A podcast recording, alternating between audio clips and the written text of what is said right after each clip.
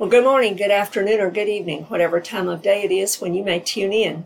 This is Minister Kay Mortimer with Covenant Truth Ministries, and this is today's episode of our Truth Tidbits as we continue reading through the scriptures this year.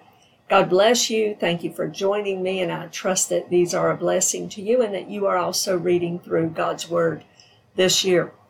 Today we are in the book of Romans, and we are in Romans chapter 12. We started Romans chapter 12 yesterday with a brief introductory portion to that lesson, and then we looked at verses 1 and 2. And I apologize, I know that the last episode was a little bit lengthier than what I generally try to do, so I do apologize for that. I do try to be aware of the time length on each of these, and so by God's grace, we will be able to cover what we want to cover today without it being a very lengthy broadcast. But thank you to all of you who are participating with us and who are hearing the Word of God. I pray that if you don't know Jesus as your Lord and Savior, that you will come to know Him right now, and that these messages can be a source of bringing you to Jesus and helping you learn how to follow Him, how to come to Him, and how to grow in Him and I pray that for all of you, these are blessings to you to teach you and to help you grow in Jesus Christ as a disciple of the Lord. May God bless you in that way.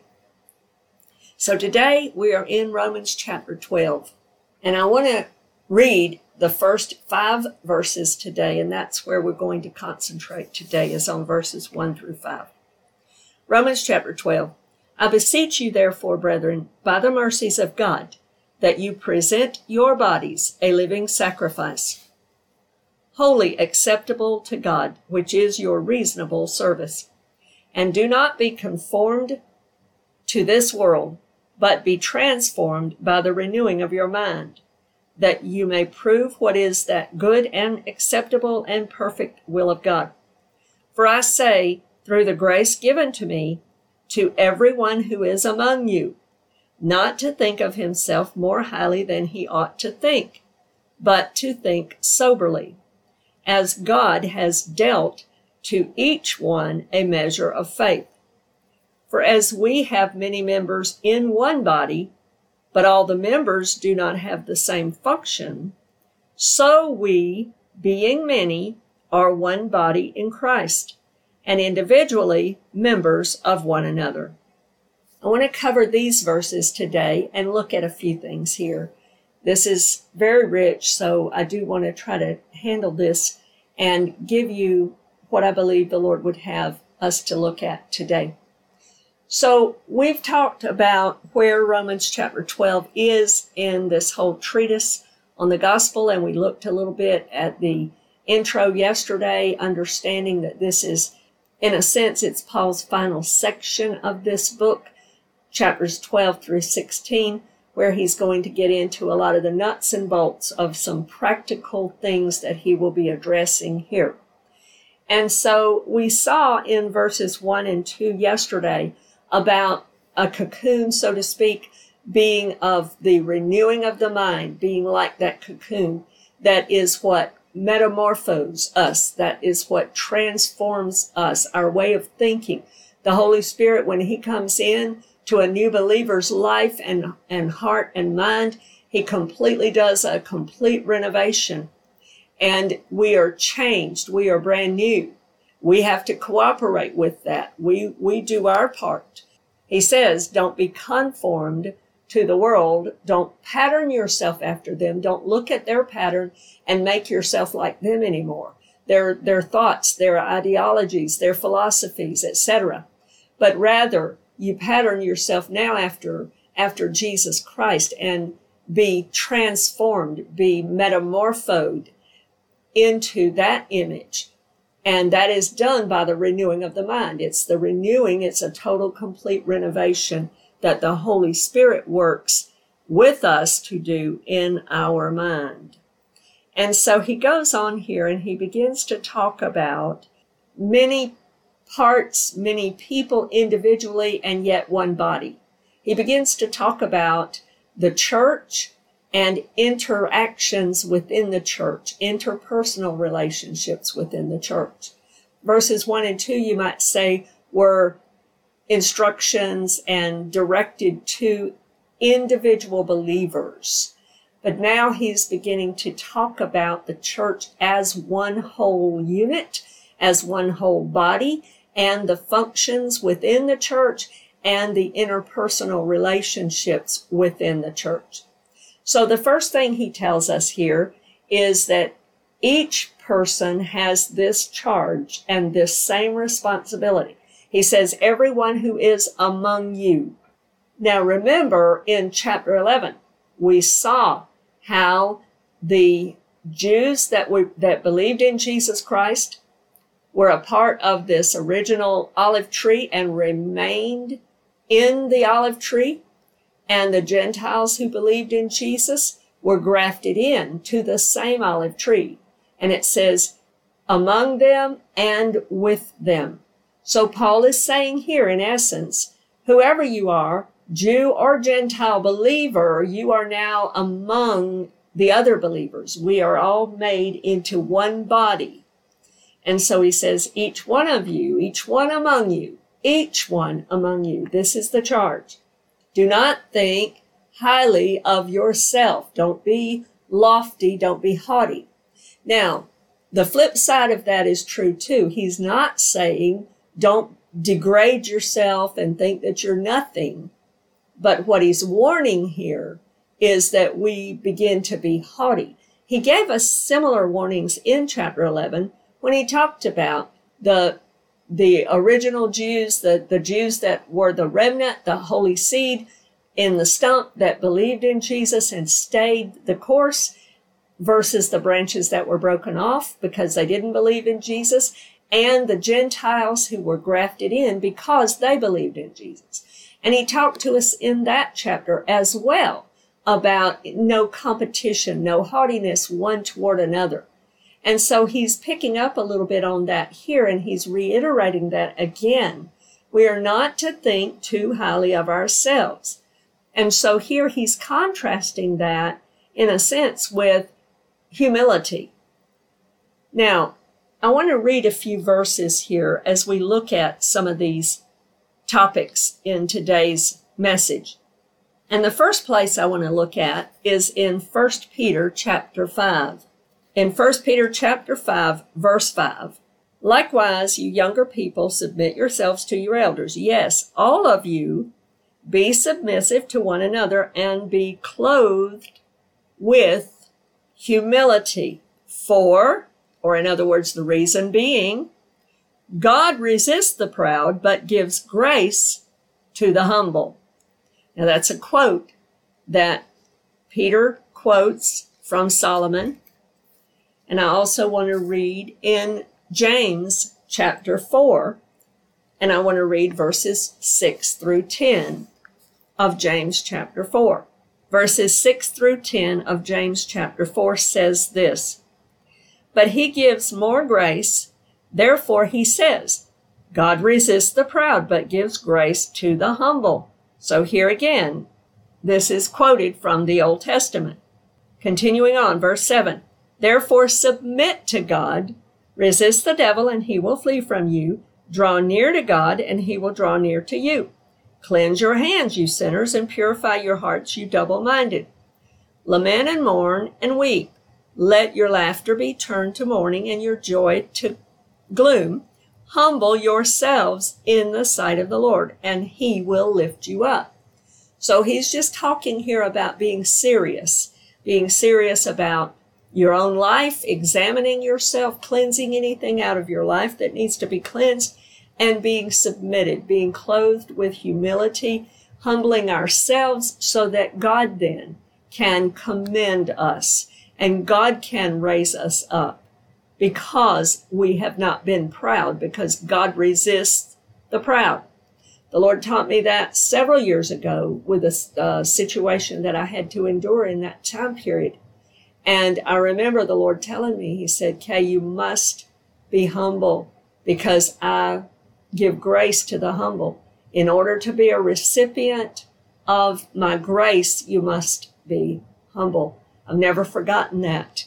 We must humble ourselves to be able to receive the grace that God will give us, that enabling power from the Lord, whether it's wisdom through that grace that will teach us what to do or what not to do, what to say, what not to say, whether it's the way of escape He'll make for us, or whether it might be the grace to endure that situation and do it as unto the Lord in a manner that pleases Him, and He will bring us out in His time.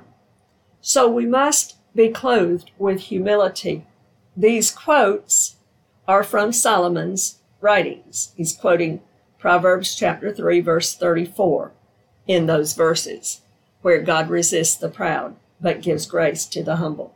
Humility is a keen awareness of one's own littleness or one's own smallness. It's not that you're groveling in the dirt and not thinking of yourself in any good. God gives us His Word that teaches us proper self worth. He's the one that put the value on us. He's the one that has given us value. And the proof of that is that he sent his own son to die on our behalf and to die in our stead. He gave us that value. But it does mean, humility does mean that we don't think of ourselves higher than we should. We don't think of ourselves as some big shot or some great person because of looks or because of education or because of social status or because of economic status or because of self righteousness or anything else. That's what he's saying. We should not be haughty. We should not be thinking of ourselves more highly than we should. I want to go back to another place where Solomon wrote about this, and it's in the book of Ecclesiastes in Ecclesiastes, one of Solomon's writings, in chapter 5. I want to read the first two verses. In chapter 5 of Ecclesiastes, it says, Walk prudently when you go to the house of God, and draw near to hear rather than to give the sacrifice of fools, for they do not know that they do evil. Do not be rash with your mouth and let not your heart utter anything hastily before God. For God is in heaven and you on earth. Therefore, let your words be few. Solomon here is discussing and is looking at this and teaching us a little bit about the recognition of our own smallness or humility because he says that we need to recognize that God is in heaven. He is far above. He's far above us. He's far above this world. He's far above the universe. He is in control. He is able. He is the great God. He is omnipotent. He is omnipresent. He is omniscient. He is our God and he's magnificent and he is Lord of heaven and earth but we are on earth. Now, I've taught in my Names of God series, which is called Run Kitty Run, and you can look that up if you like in the archives. And in the very first lesson, I explained why I gave it that title. But it's called Run Kitty Run. And in one of those episodes, I talk about the great God or El Gadol. And I talk about how, you know, I use some balls. Um, whenever I talked about this, I used some varying sizes of just children's balls that they play with. And I was teaching about, you know, God being the creator of all of this. And when you get down, you, you know, you look at the whole of the universe, it's so vast. I mean, NASA hasn't even seen the half of it yet. They, they can't they can't build a telescope that's big enough to, to really see all of what God has done. It's a very vast universe that God has made. And so you have this huge universe. And inside that huge universe, you've got this small ball, maybe, maybe we might consider it the, the size of maybe a soccer ball or so, that might be the Milky Way galaxy where we are located. And in there, there might be a smaller ball, maybe like a softball, that would be our particular solar system, our particular sun and, and planets within that Milky Way galaxy. And you come on down, and by the time you get to Earth, it's like the size of a little pea or the size of a little BB if you, you know, had a BB gun or something like that. It's very, very tiny. And yet God sits way above all of this vast universe. And yet he cares about you and me on a tiny little pea sized planet, like a sweet pea or a BB. He sees us. He hears us. He cares about us. And we need to recognize He's the great God. And we are on this teeny tiny little pea sized planet in the midst of this huge universe. So that's kind of the idea that Solomon is getting to us here is we need to be aware of our own littleness. We need to be aware that God is the great God and we are just on this tiny little planet. And therefore we need to recognize the right attitude toward God. We need to see ourselves humbly before the Lord. And then Paul goes on in Romans chapter 12, and he tells us the basis for this that God is in control. We're to not think of ourselves more highly than we should. We are to think soberly. And the basis is because God is in control. He's the one that has made you and I. He made us all individually. But Paul's point here in this section is pointing out that we are all part of one body. And all of us are made individually. God being the one in control, God being the one that has called us, God being the one that has gifted us. He says, because God has dealt to each one a measure of faith. So here we learn each one, each person, each member of this body of Jesus Christ, each member, Jew or Gentile, is valuable each one is important. Each one is called. Each one is gifted. Each one matters. And each one has a purpose, has a service to do. Each of us have received the same grace and each of us have been given a measure of faith. None are better than the others. No one is better than the others. No one. We are all the same, although we have our individual differences. Sounds like an oxymoron, but it's not. The point here Paul is really stressing is love and acceptance and servanthood. We can remember Jesus' examples of that servanthood at the Last Supper. The account is found in John chapter 13, verses 2 through 17. And for the sake of time, I won't read that to you this time. But that's when Jesus is having his last Passover Seder with his disciples. And he lays aside his garment and he takes up the towel and the basin and he goes around and he washes all of their feet. And he says this I am going to read this small portion of it. John chapter 13, beginning in verse 12, it says this So when he had washed their feet, taken his garments, and sat down again, he said to them, Do you know what I have done to you? You call me teacher and Lord, and you say, Well, for so I am.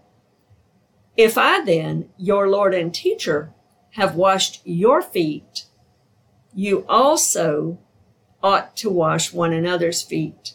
For I have given you an example that you should do as I have done to you. Most assuredly, I say to you, a servant is not greater than his master, nor is he who is sent greater than he who sent him. If you know these things, blessed are you if you do them.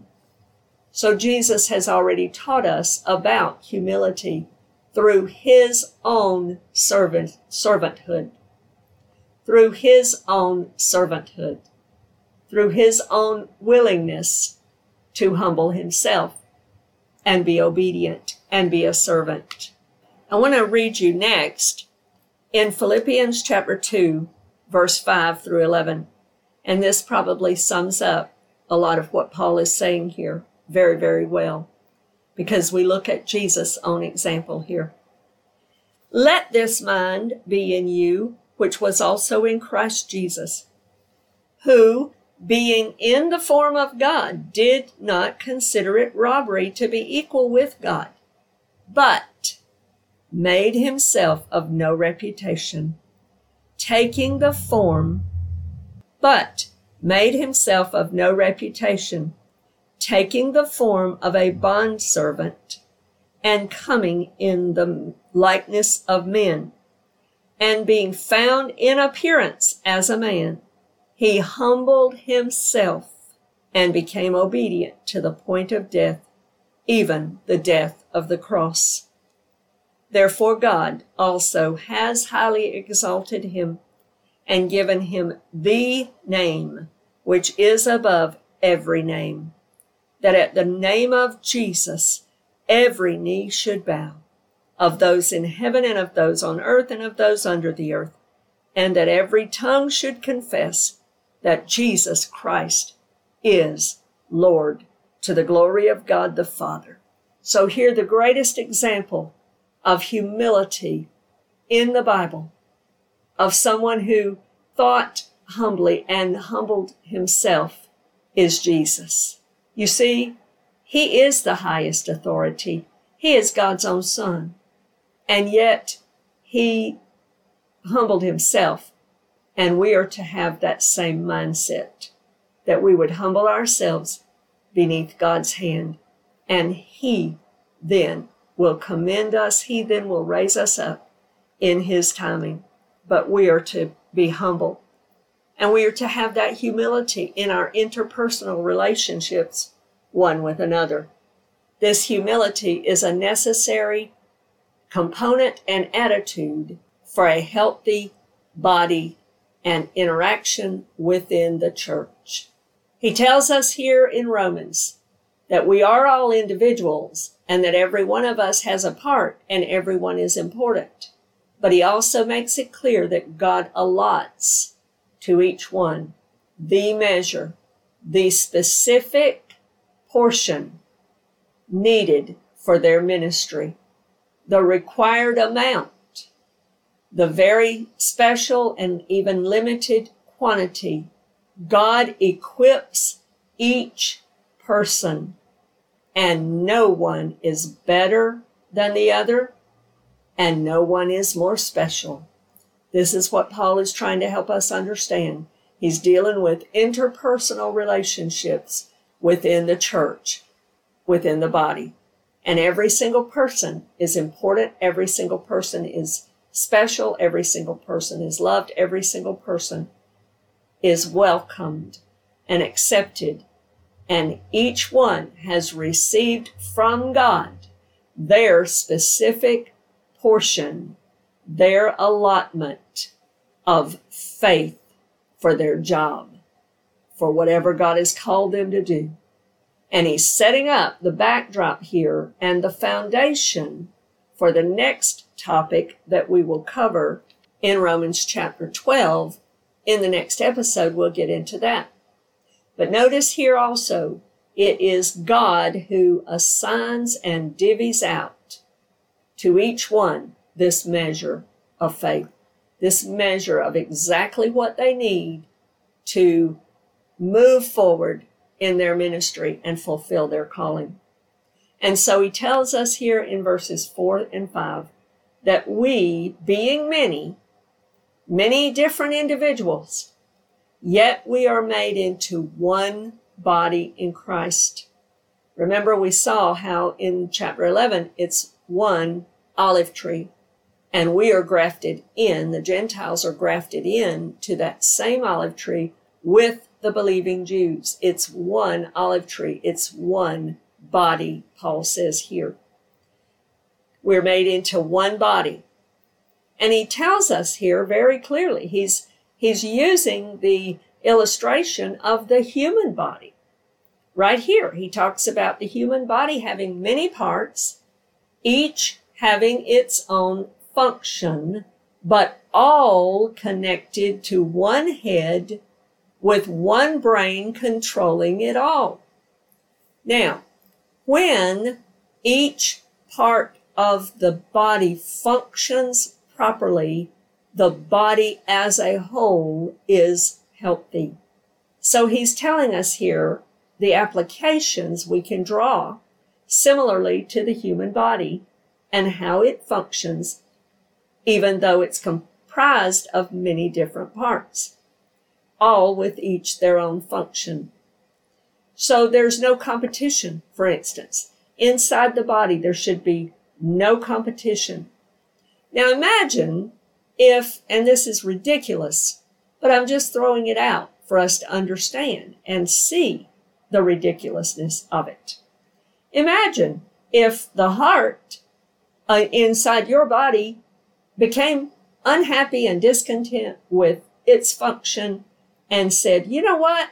I'm tired of being inside the body, hidden. I can't see anything in the world out there. I want to be the eye. I want to be able to see. I mean, we, we say that, and it's just total facetiousness, is, is total foolery. There is not, nothing like that. It's ridiculous. And so the point is, we don't need to be that way either. Each person, there are some that are made to be maybe like that heart.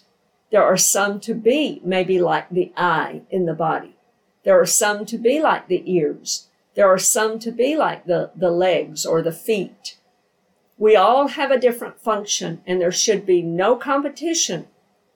And also, if we all are functioning in our place properly and we love Jesus and we are listening to him and taking his orders, his desire for us and bringing that into fruition, we are listening to him and obeying him, then we will not have malfunctions either. Because when a portion of the body is malfunctioning, then it can affect and make the entire body unhealthy. So to maintain health in the body, each needs to do its assigned task and to do it well and to function properly. And also, lastly, I want to point out this that each part of the body is fully equipped to do exactly what its function is. God has built the heart within us in those four chambers of the heart to do exactly what it's supposed to do to pump the blood through the body. God has fashioned and fully equipped our eyes to do exactly what they're supposed to do and give sight to the body. The ears are fully equipped to bring in the sound waves and to hear and determine what is being heard. Every part of our body, God has fully equipped it for its function. It's the same in the body of Christ. Every single individual person is fully equipped by God for their particular function and those functions for each and every one of us as an individual. That operation or the practice, the business we're supposed to be doing, the deeds, the good works that we're supposed to be doing. We are fully equipped by God to do those. I want to close by reading just a couple of quick passages to you as we draw to a close here for today. In Psalm chapter 139, verse 16, it says this Your eyes, talking about God, your eyes saw my substance being yet unformed, and in your book they all were written, the days fashioned for me, when as yet there were none of them.